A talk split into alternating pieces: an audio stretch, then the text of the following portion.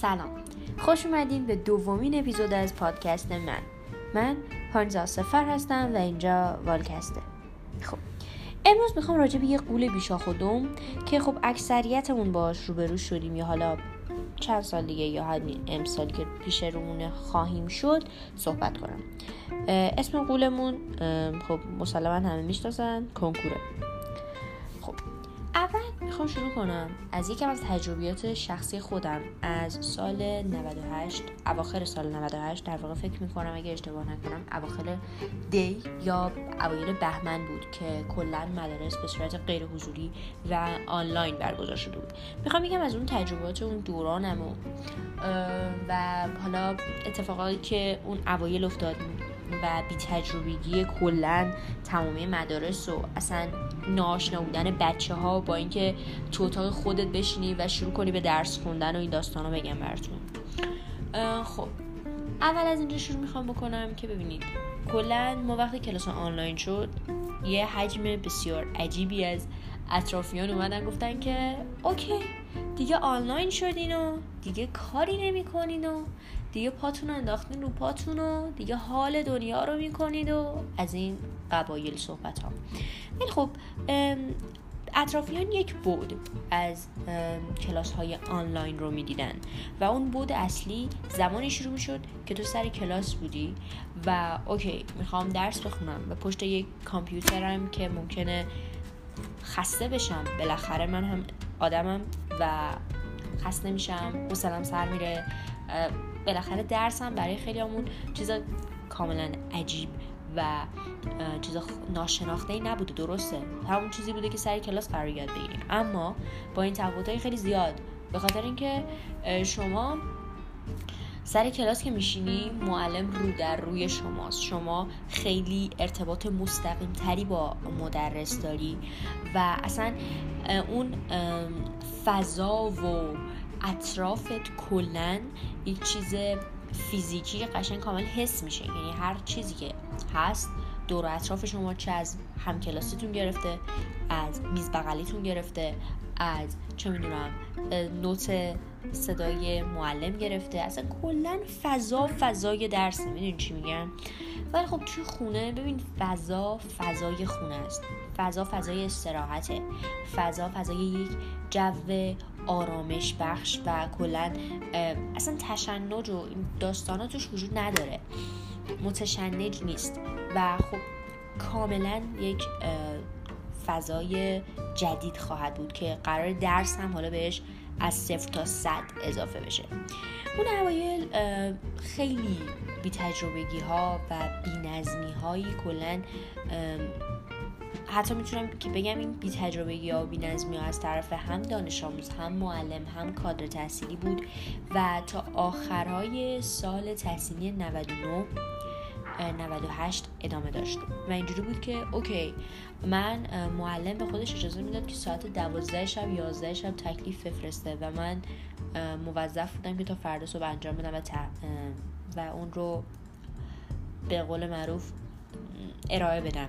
تکلیفمون و خب واقعا خیلی سختی هایی ما تو این راه کشیدیم. خیلی کلا سردرگمی های خیلی زیادی تو این راه بین به وجود اومده بود. بخاطر که کلا یه ناشناخته بود دیگه و خب به مرور زمان این باعث شد که حالا ایرادات برطرف بشه این در واقع بتونیم بهتر بشناسیم این محیط و این داستان ها رو. ولی خب کلا از دید دیگران یه چیز خیلی راحت و ساده تلقی می‌شد.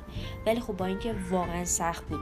حالا شما فکر می‌کنین آره امتحان می‌دادین تقلب می‌کردین و این داستان بله تقلب می‌شد. نمیگم نمی‌شد. اصلا می‌دونین بعضی شیطنت وظیفه که نمیگم ولی یکی از کارهای دانش آموزه برای گرفتن بهتر نمره و خب جلب نظر خانواده. می‌دونین چی میگم؟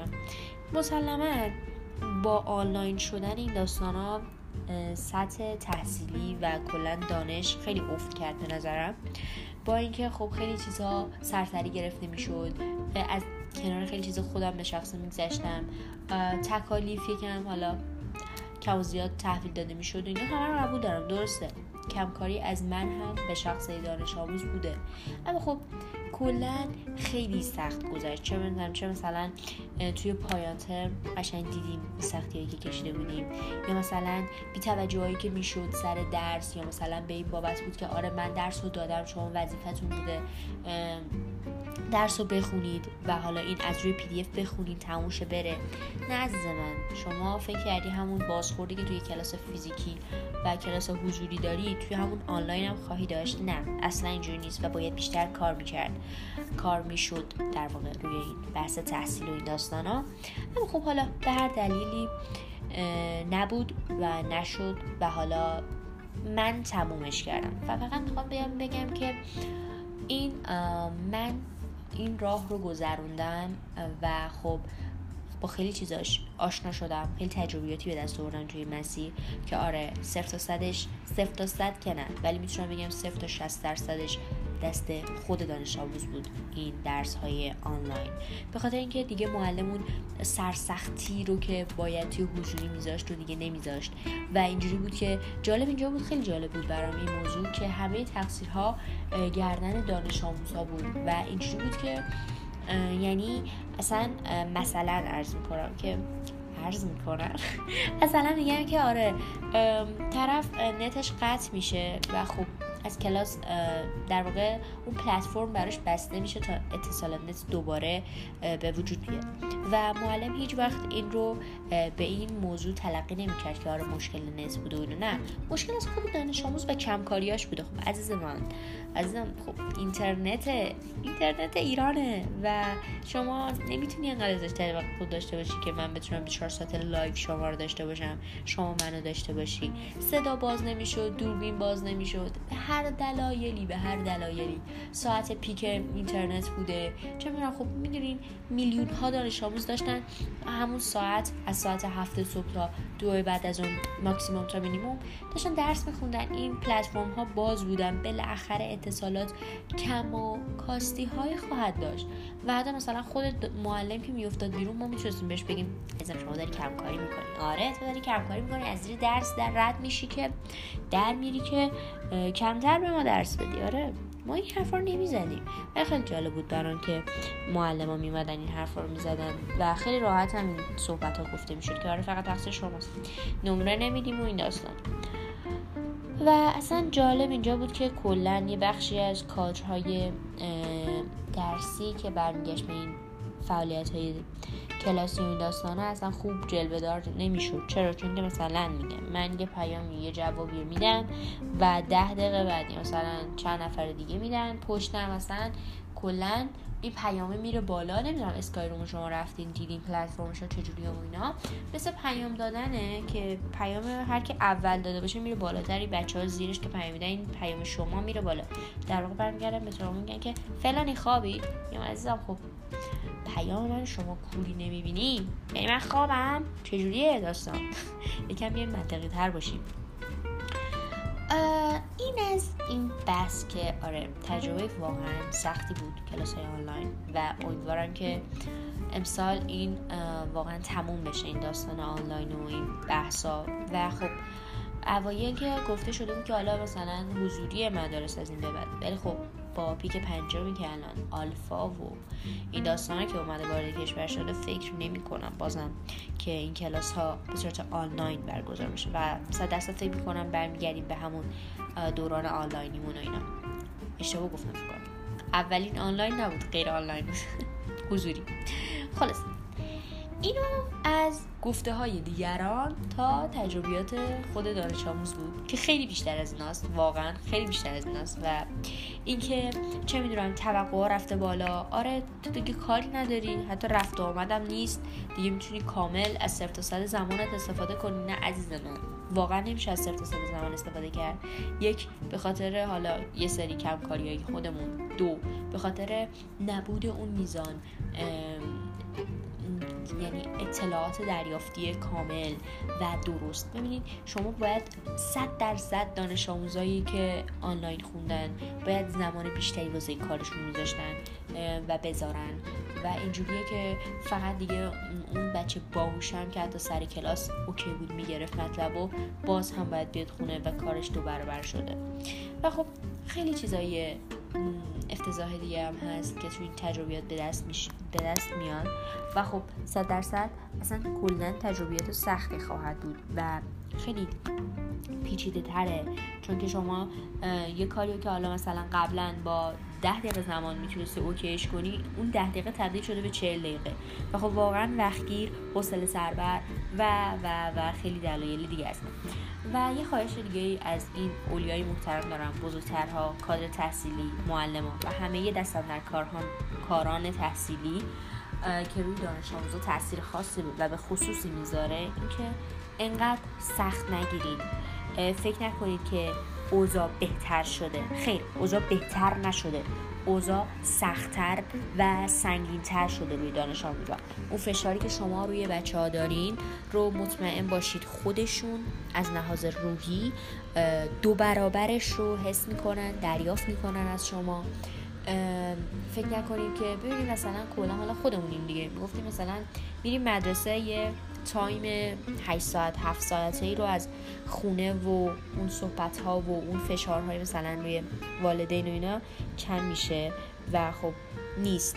ولی خب ببینید این دو, دو سال در واقع دو سال و نیم اینطورها در واقع اینجوری شده که عملا این فشارها که مداوم شده هیچ بیشترم شده. مخصوصا شما مثلا یه سال تحصیلی خیلی مهم مثل حالا مثلا همین نهم و دوازدهم رو فکر کنید روش. سالهای واقعا مهمی هستن از نظر تحصیلی و این داستان ها ولی خب این فکر می‌کنین این سالهایی که اصلا نباید به صورت آنلاین برگزار می شد و غیر حضوری از راه دور می بود اما از راه دور بود غیر حضوری بود. سالهایی که امتحانهاش رو حضوری انجام دادن ولی تدریس آنلاین بود. شما قشنگ یه مدت یه جوکی اومده بود بیرون که مثلا یه بازی رو به شما. این بازی اسمش چیه؟ واقعا یادم نیست. یادم رو اسم این بازیه که جنگیه خیلی رو بورسه. PS4 و PS5 می‌زنه. واقعا یادم نمیاد. خلاصه فکر می‌کنید اونو شما آنلاین بازی بهتون یاد بدن بعد بگن که بفرمایید روسیه بجنگید. خب واقعا یکم سخته می‌دونی؟ اصلا قابل درک نیست اصلا اینجوری. ولی ولی ولی در کل ببینید حالا این حرفم یعنی منظورم یعنی منظورم به دانش آموزه. و می‌خوام بهت بگم که ببین عزیزم همه اینا میگذره و بالاخره اون روزای خوبم می‌رسه و تو فقط سعی کن که اینا رو بگذرونی. و یکم یکم با جدیت بیشتر این روزا رو بگذرون. چون مطمئن باش که در پایان کار. شما هم بازخورد بهتری داری هم نتیجه بهتری گرفتی و هم خوشحال تری مطمئن باش. و اون لبخند آخر خیلی به نظرم جذاب تره در کل این داستان هایی بود که از حالا زمان کلاس های آنلاین و اینجور داستان ها گفته می‌شد. و خب خیلی به نظر مسائل سختی بود که مسائل اصلا پیش و پا افتاده هم نبود که بگیم که از راحت از ازش رد میشیم و این داستان ها نه کلا زندگی کردن انقدر آنلاین یکم سخته.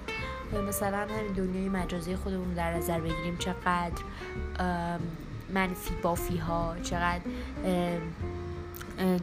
اصلا خوردگی این اعتماد به نفس و اینا توش واقعا جریان داره. و خب خیلی زندگی آدم رو سخت می‌کنه روند زندگی آدم رو خیلی پیچیده تر می‌کنه کلا این یک مسیریه که بالاخره توش قرار گرفتیم و باید طیش کنیم و بگذرونیمش در واقع. پس بیایید یکم کمتر این فشارها رو روی دانش آموزا کمتر کنیم. این رد و خوردهای صحبتی رو کمتر کنیم. این در واقع بیایم کمک حال این بچه ها باشیم و بدونیم که اونا مطمئنا مشاقل فکریشون مشعله های فکریشون در مورد درس خیلی بیشتر از ما چون اونا قشنگ لمس می‌کنن و ما از بیرون گود در واقع وایسادیم و فقط نظارهگریم. و مطمئن باشید که این نظارگر بودن کافی نیست. باید شما هم درک کنین. این درک باید دو طرفه باشه. دانش آموز باید مسئولیت پذیر باشه درسته. اما واقعا نقش بزرگی هم خانواده توی آرامش این بچه ها داره رقم می‌زنه. چه خانواده چه کادر تحصیلی و کلا عوامل دستن در کار خیلی مهمن. و بالاخره ما باید صد بار گفتم حالا الان دوباره باید بگم که ما این مسیر رو باید طی کنیم. چه خوب و چه بد. پس سعی کنیم بهمون توش خوش بگذره. و با برنامه که پیش بریم مطمئن باشید به همه اهدافمون می‌رسیم. در کل خواستم بگم که زندگی آنلاین زندگی جذابی واسه هیچ کدوممون نبوده و نخواهد بود.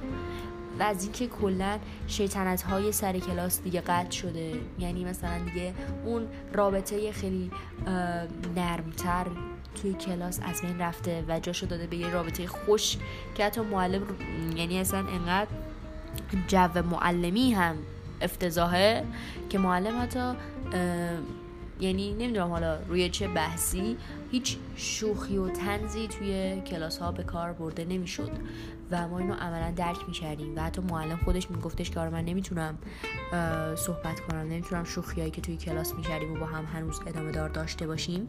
حالا به هر دلایلی که حالا شاید نمیذاشتن شاید ترس از اینو داشتن که کسی پیش ما بشینه.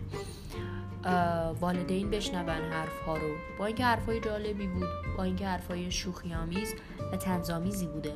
اما خب در کل بالاخره این جو پایدار بود و باعث شده بود که خیلی کلا نظام آموزشی تغییر کنه و اون حال و هوایی که سر کلاس داشتیم رو از بین ببریم.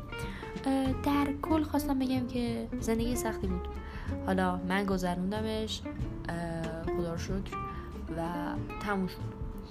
حالا برمیگردیم سر موضوع اصلیمون که می‌خواستم بگم در مورد کنکور می‌خواستم باهاتون صحبت کنم. کنکور. یک قول بیشا خودمی که همه باید قبول شن. آره درسته. کسی که تلاش کرده قبول میشه. کسی که تلاش نکرده هم به نوبه خودش تلاشش رو کرده و بالاخره نتیجهش رو می‌بینه. اما کنکور سنجش درستی نیست برای معیار درستی برای سنجیدن یک دانش آموز نیست و نخواهد بود و صفر تا صد آینده یک فرد رو نمی‌سازه. ما کلا در خانواده های ایرانی یا مهندسی داریم یا پزشکی هنر که اصلا مفسد فل ارز کلا مثلا حرفش رو نزنید ولی در کل باید بهتون بگم که به علایق فرزندانتون خیلی بها بدین چرا؟ چون که شما می‌خواین موفق بشه درسته؟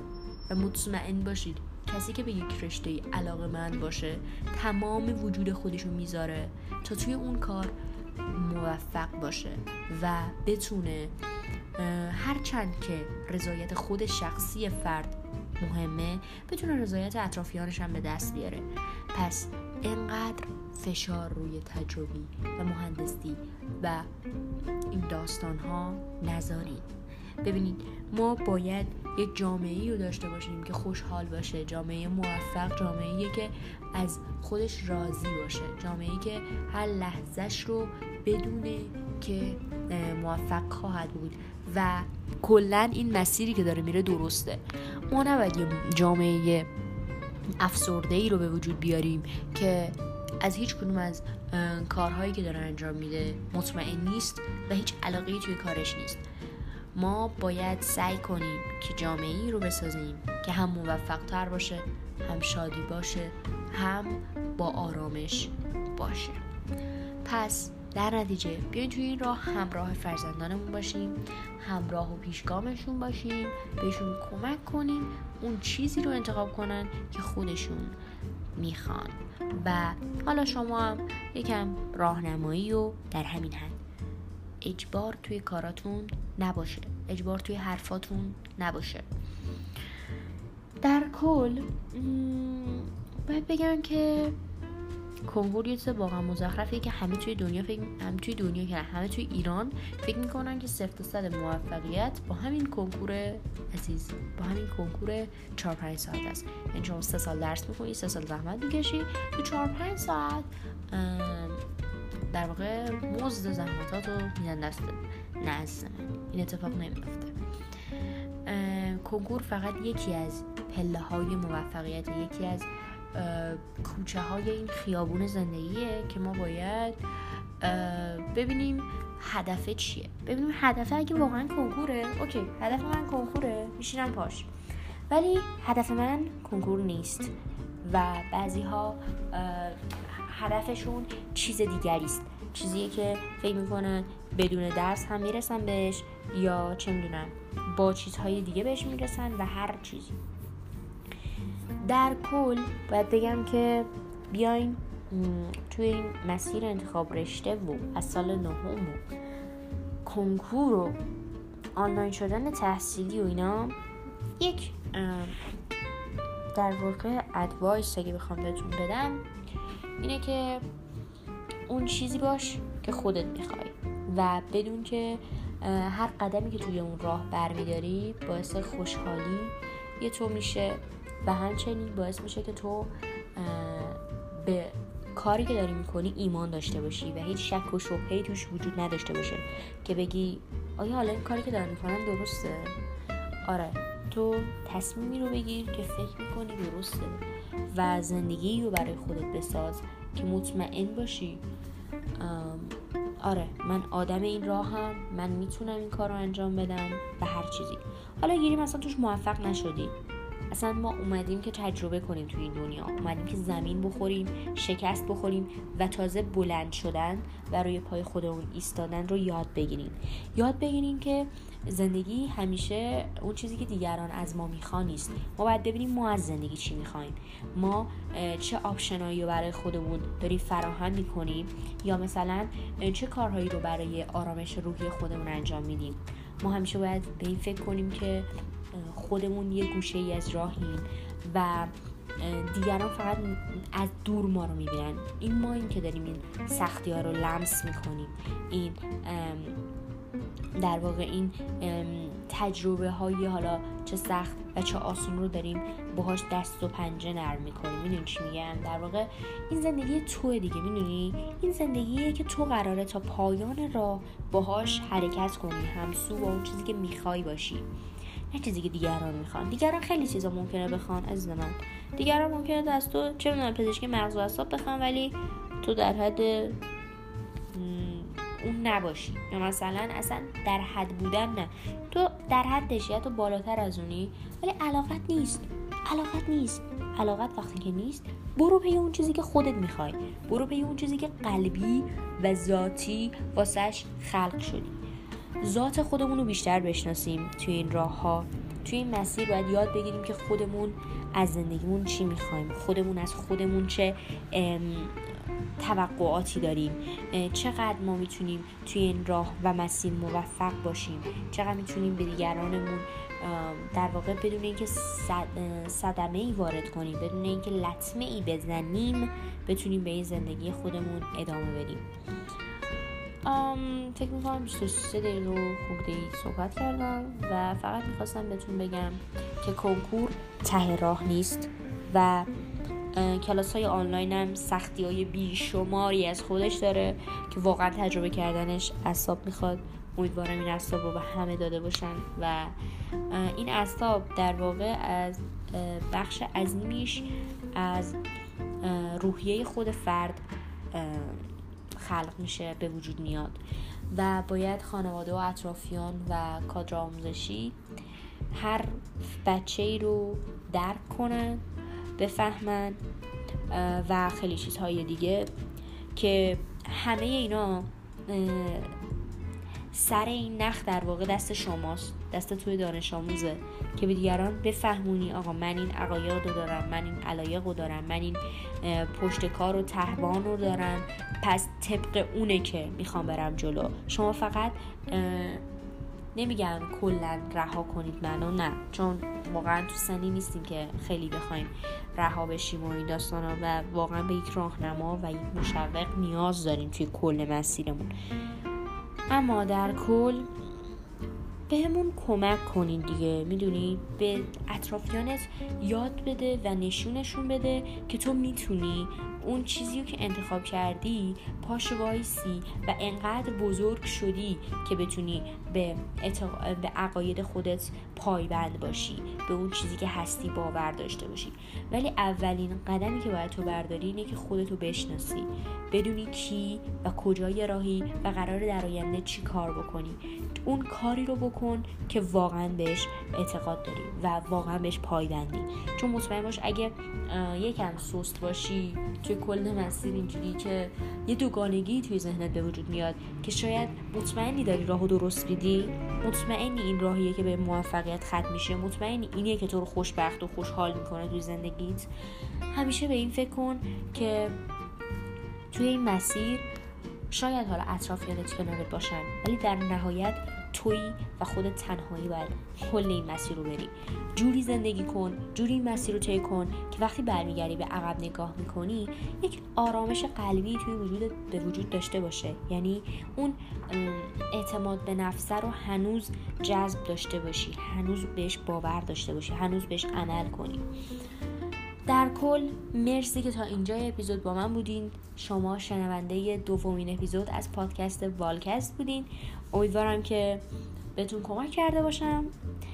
و اگه دوست داشتین بگین که پارت دومش رو بسازم و همین شما رو به خدای بزرگ میسپارم. امیدوارم که هر جایی که هستین خوب و خوش و سلامت و خوشحال باشید. مرسی. فعلا.